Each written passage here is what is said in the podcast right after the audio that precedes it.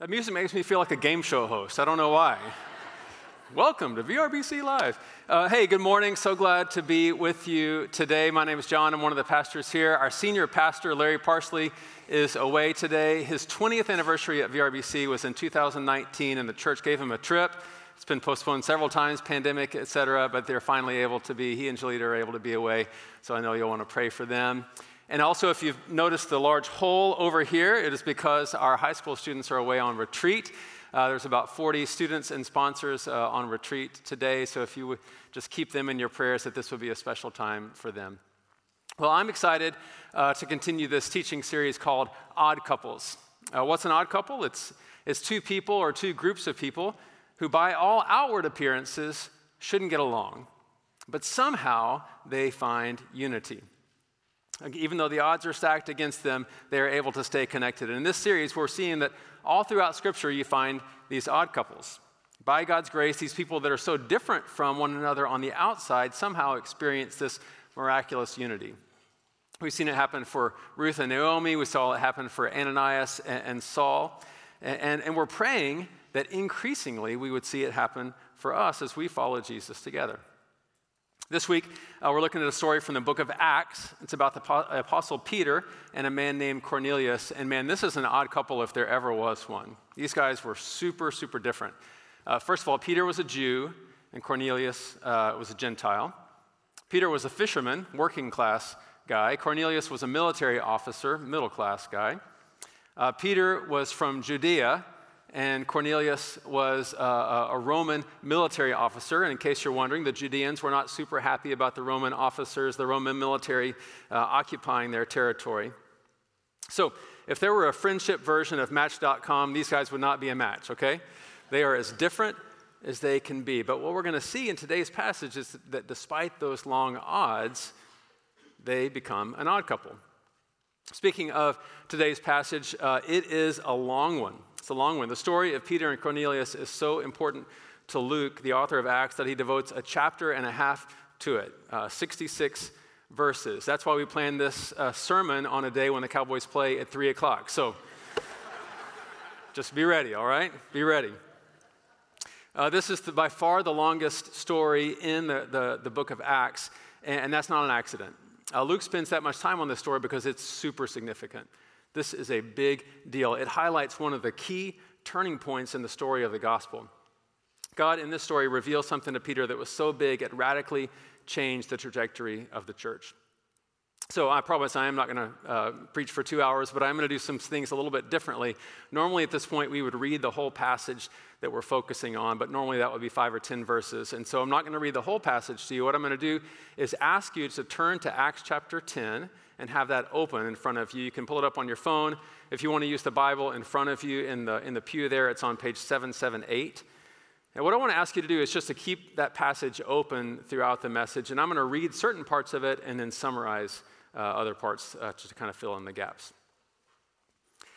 All right, so the basic overview uh, of this story is, as I mentioned, it's about two guys, Peter and Cornelius, and each of these men have a vision a vision from God. One of the, the commentators I read this week uh, says it's a case of double vision. I, I, like that. It's a little bit of a dad joke, but as you guys know, I'm partial to dad jokes, and so uh, I'm going to go with that. It's a case of double vision. Here's the thing though usually when you have double vision, it's a bad thing, right? Usually, when you have double vision, it, it keeps you from seeing clearly. You, you're trying to focus on one thing and you see two things. But in this case of double vision, the people who, who have it actually learn to see more clearly. And what we're going to see is that these two uh, visions co- combine to, to, to lead to a brand new way of seeing life. So, what we're going to do is to look at each of the visions individually and talk about what they mean. And then at the end, we'll put them together and, learn, and see how we might learn to, li- to see differently as well. So, we're going to start with the first vision. Vision number one, I'm calling this uh, vision the gospel is essential for everyone. The gospel is essential for everyone. This first vision was experienced by Cornelius. As I mentioned, he was an officer in the Roman army, and he was stationed in a town called Caesarea. Uh, it's in Judea, it's on the Mediterranean coast. It was an important port town for the Romans. And uh, the text tells us that, that Cornelius was a centurion. Uh, you might recognize that root, centurion, like century. It means he was over 100 soldiers. Cornelius was, was a big deal. Uh, he was powerful, he was influential in town, but that's not all. Look at what verse 2 tells us about Cornelius. It says, He and all his family were devout and God fearing, and he gave generously to those in need, and he prayed to God regularly. So, unlike most of the other Romans uh, who looked down on the Jews and their religion, Cornelius was what you might call a spiritual seeker. He hadn't converted to Judaism, he, he definitely wasn't a, a Christian, but he did respect the God, the God of the Jews. It says he was a God-fearer. He, he prayed regularly, he, he gave generously to the poor. So, by all accounts, he, he's a good guy, right? If you're keeping score, here's Cornelius' resume great career, financially stable, respected around town, generous to the poor, prays regularly. Seems like a, a good and impressive guy, right? Well, one day it's about three in the afternoon, and Cornelius was praying, as he had a practice of doing. And as he's praying, he has a vision.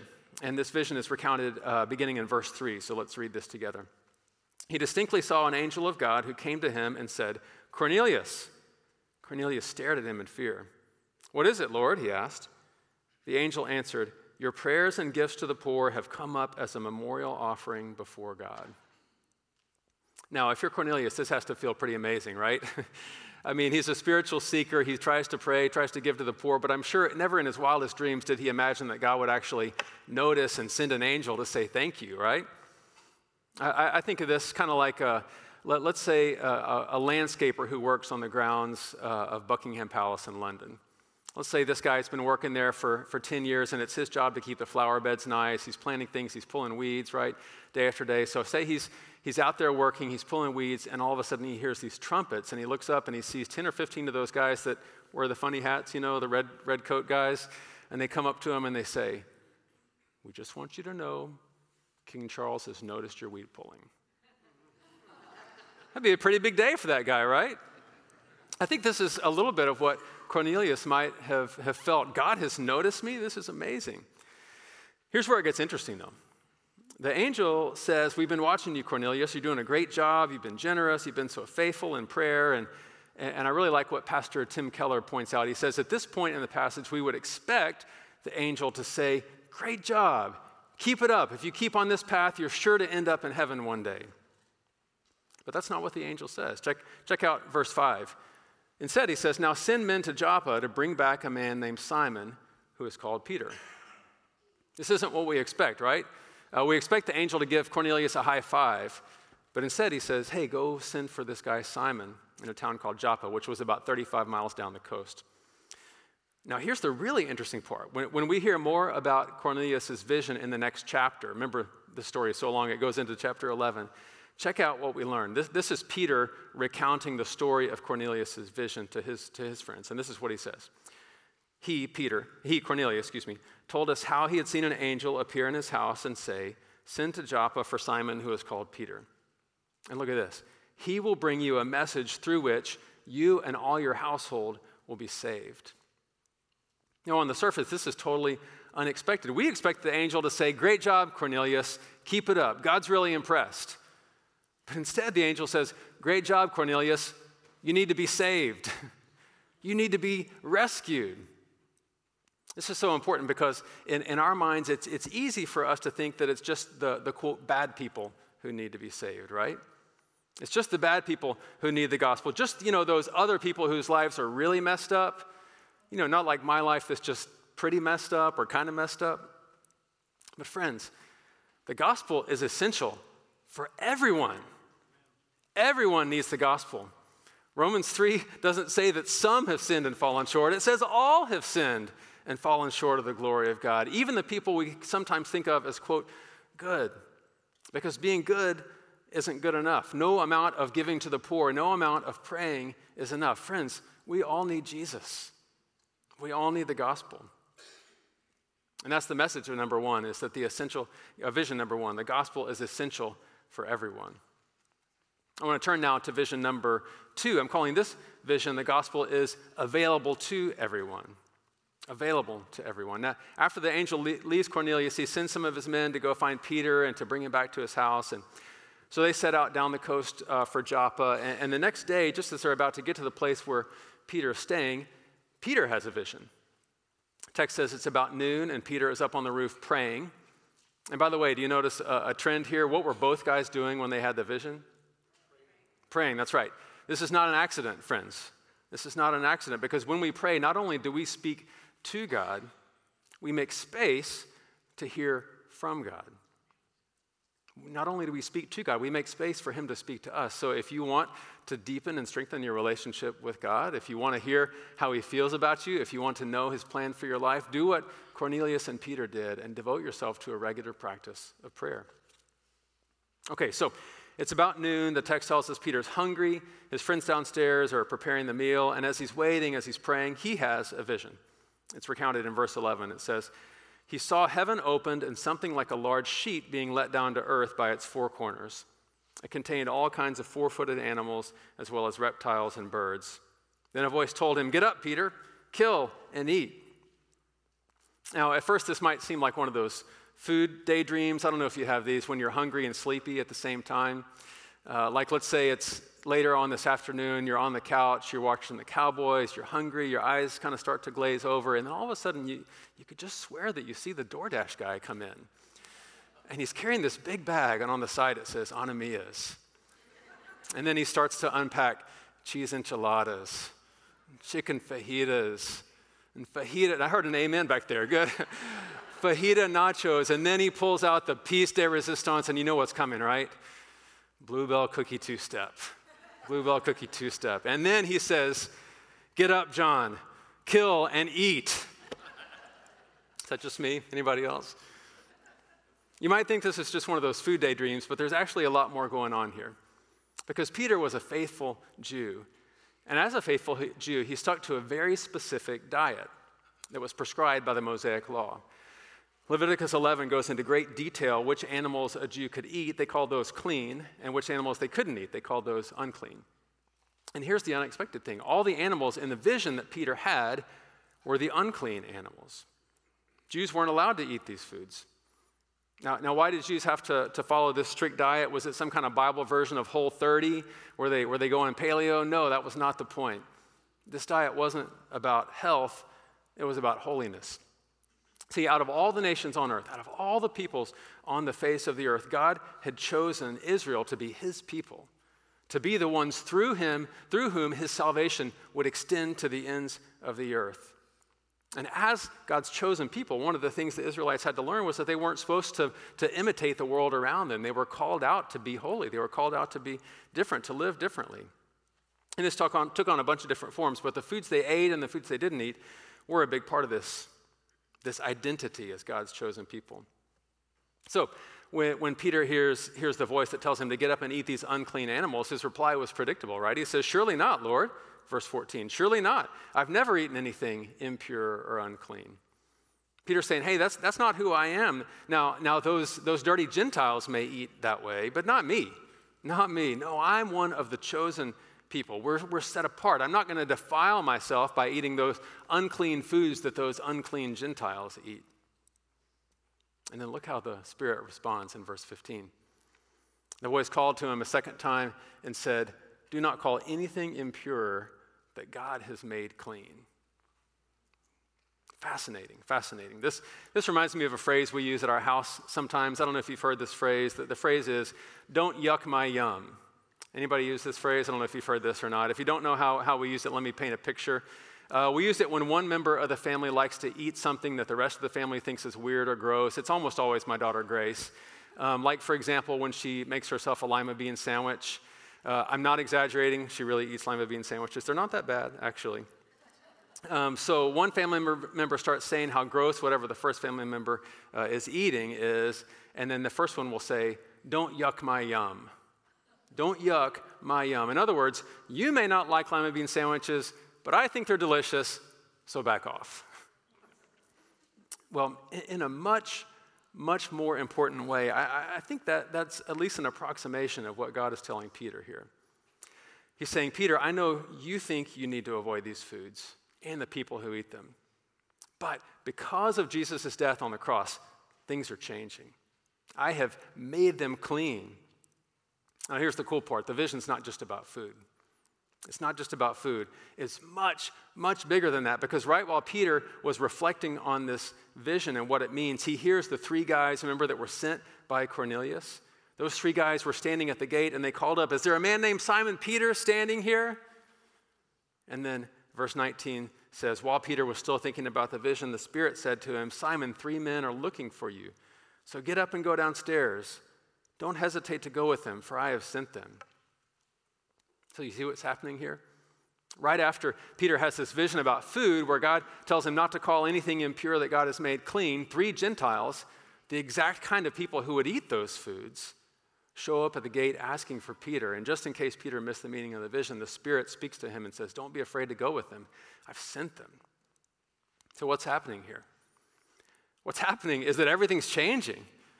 See, throughout the Old Testament, the way that, that the faithful Jews experienced God's grace was by observing the ceremonial law and the moral law. And when they fell short, when they sinned, they had the sacrificial system to cleanse the tabernacle, to cleanse the temple, so that God could continue to dwell with them. But listen, when Jesus died and was resurrected, everything changed. Everything changed. The ceremonial law was no longer needed. This is what Jesus meant when he, in the Sermon on the Mount, he says, I haven't come to abolish the law or the prophets, I've come to fulfill them. Jesus actually fulfilled the ceremonial law because he, the perfect lamb, is our once for all sacrifice. By his blood, he has made everyone who puts their faith in him clean. Amen. Remember how in the vision the voice said, Don't call anything impure that God has made clean? Made clean. The, the Greek word that's translated made clean there is the same word that John uses in his first letter when he says, The blood of Jesus purifies us, makes us clean from all sin. What is it that has allowed these Gentiles to be made clean? What is it that has allowed us to be made clean? Friends, it's the blood of Jesus. And who is this cleansing available to? Everyone. Everyone, because Jesus bore in his flesh the curse of sin, God's grace is available to everyone who puts their faith in him, including Gentiles like Cornelius and including people like you and like me. No one is disqualified by their background, no one is disqualified by their past. You don't have to come from the right family. You don't have to come from the right country. You don't have to have the right education or the right resume. You don't have to have a perfect past. All you have to do is to recognize your need for grace, your need for the gospel. And all you have to do is be willing to turn from your old life and to the new life that Christ gives. The gospel, friends, is available to everyone. All right, so let's, re- let's recap. We said this is a case of double vision, right? First vision showed us that the gospel is essential for everyone. And the second showed it was available to everyone. And now, in the rest of the story, we're going to see how this double vision leads to a new way of seeing. And I'm calling this new way of seeing God's kingdom is bigger than my categories. God's kingdom is bigger than my categories. This reminds me a little bit of a 3D movie. Has anybody gone to see a 3D movie uh, before? A few of you? Okay. Uh, it's amazing technology. They give you these special glasses. Each lens has a different polarization. And, and together, the, these two lenses, these two visions, if you will, allow uh, what, what was once a two dimensional image to literally jump off the screen. Things that seemed safely contained on the screen up there uh, actually take on flesh and blood, they take on depth and substance. And I think that's a pretty decent description of what happens in the rest of the passage. Peter and several of his friends agree to go see Cornelius, and the next day they start walking from Joppa to Caesarea. And when they get there, Cornelius has gathered all his family, all his friends together. And, and Peter walks in, and when he, when he sees everybody, he says this, verse 28. He says, You're well aware that it's against our law for a Jew to associate with or visit a Gentile. But God has shown me that I should not call anyone impure or unclean. So when I was sent for, I came without raising any objection. You see it? Peter is describing this new way of seeing life that the Spirit has shown him. He says, Look, our traditions say I shouldn't be here. I mean, I don't mean to be offensive, but you know you're unclean, right? Our traditions say I shouldn't be here, but God has shown me something. God has revealed to me that He doesn't play favorites, that He accepts anyone who puts their faith in Him. And so I'm responding in obedience. So I came And now I find myself in a place I never expected to be, with people I never expected to be with, doing things I never expected to do. And then Peter takes a deep breath and he launches into a beautiful description of the good news of Jesus. This is an amazing sermon. You can, you can read it later in verses 34 to 43, but I'll, I'll just summarize it briefly. He, he starts out by saying that he now realizes God doesn't show favoritism, but accepts people from every nation. And then he tells the whole story of Jesus, his, his life, his death, his resurrection. And then he wraps it up at the end by saying, Everyone who believes in him, Jesus, everyone who believes in him receives forgiveness of sins through his name. And while he's still speaking, before he even gives the invitation, uh, the, the Holy Spirit falls on everyone who is listening. The people who are there begin to spontaneously praise God. They begin to spontaneously speak in other languages, just like uh, the Jewish believers did on the day of Pentecost. And in fact, one of the commentators I read this week called this the, the Pentecost of the Gentile world. And when uh, the, the Jewish Christians, Peter and his friends, saw this, uh, they were astonished. They were amazed. And Peter said, Surely no one can stand in the way of their being baptized with water. Why? They've received the Holy Spirit just as we have. And they were baptized in the name of Jesus that very day. Now, friends, it is hard to state just how revolutionary this was. Remember, just two days earlier, Peter was living in a world where he thought that salvation was reserved just for the Jews. He thought that the Gentiles were unclean, they couldn't even associate with them. And now here he is in the house of a Roman soldier, baptizing him and his family in the name of Jesus Christ as they celebrate the, the presence of the Holy Spirit together. God's kingdom is so much bigger than Peter's categories. God didn't just come to save the Jews, He came to save everyone who would put their faith in Him, period. No exceptions. Not everyone who thinks like me, not everyone who looks like me, not everyone who votes like me, not everyone from my country, from my ethnicity. Everyone, the text says, everyone who believes in him receives forgiveness of sins through his name. Everyone, period.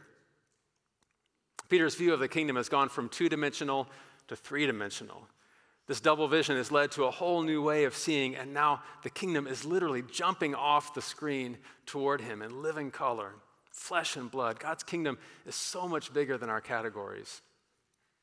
As we read on Thursday in the Growth Guide devotional from Ephesians 3, God is able to do immeasurably more than all we ask or imagine, our, immeasurably more than our two dimensional view of what it might be.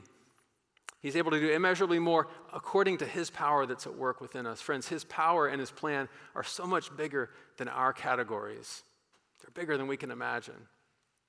And this changes things for us. This changes things for us. I know most of us don't struggle with whether or not Gentiles uh, can come to Christ. But listen, all of us can have a tendency to shrink God and his plan down to our size. But what if God wants to do with us what he did with Peter? What if he wants to demolish our categories and show us that his plan is bigger than we could ever even imagine? How would this change us? Well, first of all, I think it would make us open to all people, open to all people, regardless of their background, regardless of how different they may, may be from us. Remember, at the beginning of the story, Peter uh, uh, separated himself from the Gentiles, but now God has shown him that this grace is available to everyone who believes. And notice it wasn't just a mental shift. Peter didn't just say, hey, that's really cool now that God is saving the Gentiles, but I'll just stay here in Joppa. Thank you very much. No, he got up he left what was comfortable and went to a place that was uncomfortable. He went to spend time with Cornelius in his home. He engaged with him, he ate with him, he stayed with him, he preached the gospel to him. And I don't like this part of the sermon, but I, but I have to say it. It just makes me wonder are there certain kinds of people that are outside my categories of who I'm willing to engage with? I mean, I would never say that I would never say that anyone is beyond God's grace, but are, are, there, are there people that I can tend to avoid because they're different from me? Are there people that I can not reach out to when God's calling me to because it may make me uncomfortable? Friends, just to be honest, I'm, I'm afraid that, that, that too often the answer is yes, and I'm praying that God will change my heart. I'm praying that God will change your heart, our heart, so that we're open to all people. Now, I want to be super clear about something. This, this is not about tolerance. This is not openness to all worldviews or all value systems. This is not about accepting all choices as equal. That would be totally unscriptural. As we said earlier, Cornelius didn't need to be tolerated, right? He needed to be saved. He needed the gospel. He needed to be forgiven. So listen, we're not saying that we water down what the Bible says about how we're supposed to live, about how we're supposed to use our money, how we're supposed to use our influence, how we're supposed to engage with our sexuality. This, this is not openness to all views, friends, it's openness to all people. You see the difference? It's openness to all people. It's believing that God's grace can change even the hardest of hearts. After all, He changed ours. God can change even the hardest of hearts, and our responsibility is to love people and introduce them to Jesus. After all, God never appointed us judges. You recognize that? There's only one judge in the Bible, and, and newsflash, it's not you and it's not me. God hasn't appointed us judges, but you know what He has appointed us? Ambassadors. Ambassadors. Check out 2 Corinthians 5. 2 Corinthians 5:20 says, "We are therefore Christ's ambassadors, as though God were making his appeal through us. We implore you on Christ's behalf, be reconciled to God." Listen, our job is not on the one hand to say all choices are equal, and it's not on the other hand to judge people who are different from us. Our job is to be Christ's ambassadors, open to all people and inviting them to follow Jesus together with us. So we're called to be open to all people, but we're also called to be united with all Christians. When Peter and the other Jewish Christians saw that Cornelius and the others had received the Holy Spirit, they took it as a sign that God had accepted them based on their faith in Christ. And they said, if, if God has accepted them, who am I to reject them? But unfortunately, the sad truth is that far, far too often we as Christians yuck God's yum, if I can say it that way. Tragically, we, we as Christians can far too often reject other believers, other people created in the image of God that Jesus shed his blood to save because they disagree with us on politics or how we ought to do church or because they come from a different background than us, or they come from a different ethnicity or country from us, or they dress differently from us, or they talk differently from us, or they spend their money differently from us, or any of a thousand different ways we use to draw smaller and smaller circles around ourselves and the two or three people who are just like us to show who's in and who's out. Friends, may it not be so with us. It reminds me of one of my favorite uh, Larry Parsley stories. Uh, he's not here, so I can just rip off his stories. It's fine. Uh, I, I did get his permission. Um, years ago, uh, he was serving at a, a, church in East Texas, and uh, they were having a, a, meeting where they were talking about a really difficult topic, uh, racial reconciliation. And there was some tension in the room, as there sometimes is when this topic is, is talked about. And uh, Larry and the other staff were sharing some scriptures uh, that talked about God loving all people and, and, our responsibility to love our neighbor as ourselves. When, when one of the older men stood up and said, Well, it may be Christian, but it sure ain't Baptist. I laughed too when I heard it, but it's not a joke. It's not a joke, it's uncomfortably true. And we, we, we, may not say it in so many words. I just wonder how often do we inwardly, subconsciously think the same thing when it comes to Christians who are different from us in some way? But praise God, it doesn't have to be that way. It doesn't have to be that way. In Christ, by His grace, we can live as odd couples. Amen? As those cleansed by the blood of Jesus, we can experience miraculous unity with other Christians, even when they're drastically different from us, even when they come from a different place than us, even if they like different music than us, even if they are from a different political party from us. No matter what the difference is, we can have unity in Christ because what unites us is so much stronger, friends, than what divides us. And not just that, who unites us is so much stronger than what divides us. I'll close with this. Uh, every three years, InterVarsity Christian Fellowship hosts the Urbana Conference. It's a multicultural gathering that challenges university students to, to share the good news of Jesus with the world. At the 2009 uh, conference, after the large group sessions each evening, uh, the students would break up into smaller groups for, for prayer and reflection and conversation. And so, in one of the large uh, banquet halls, there were three uh, groups meeting in these breakout sessions. There was a group of Chinese students, a group of Taiwanese students, and a group of students uh, from Hong Kong. And you may know that those three people groups have experienced some pretty significant animosity over the years. And so there were large dividers uh, that were um, set up between those three groups. The organizers of the conference felt it would be uh, easiest and best for these students to pray and worship with people from their own uh, background. Except uh, that as the Chinese students were praying one night, they told their leader, Hey, we want to invite the other countries to join us. And so they sent someone to invite uh, the other countries. And when the Taiwanese students received the invitation, they prayed about it, they talked about it, and then they opened up their divider and joined the students. And it wasn't too much longer before the students from Hong Kong pulled back their divider. And all 80 students from radically different backgrounds prayed and sang and worshiped as one. When one of the leaders was asked about it uh, afterwards, this is what they said. They said, In Christ, we're all one family, and Jesus breaks down walls. Friends, by God's grace and through his Spirit, may it be so with us. May it be so with us. Let's pray. Oh, Heavenly Father, we thank you so much for this beautiful and important passage. Thank you so much that your grace is available to everyone. God, we know if it weren't, we would have no, no way, uh, no, we would have no hope. We would have no way to be reconciled to you. But because of Jesus Christ, because of his blood shed on the cross, we can be restored in our relationship with you. We can have new life. And we thank you, Father, that this new life is not just for us and people just like us, but it's for everybody. And that through the gospel, we can be united with people who come from all sorts of different backgrounds from us. And it's not just a, a, concession, not just, hey, we'll put up with these other people. It's actually a blessing. It's, it's a joy to be bound together with people that reflect uh, your character in so many different ways.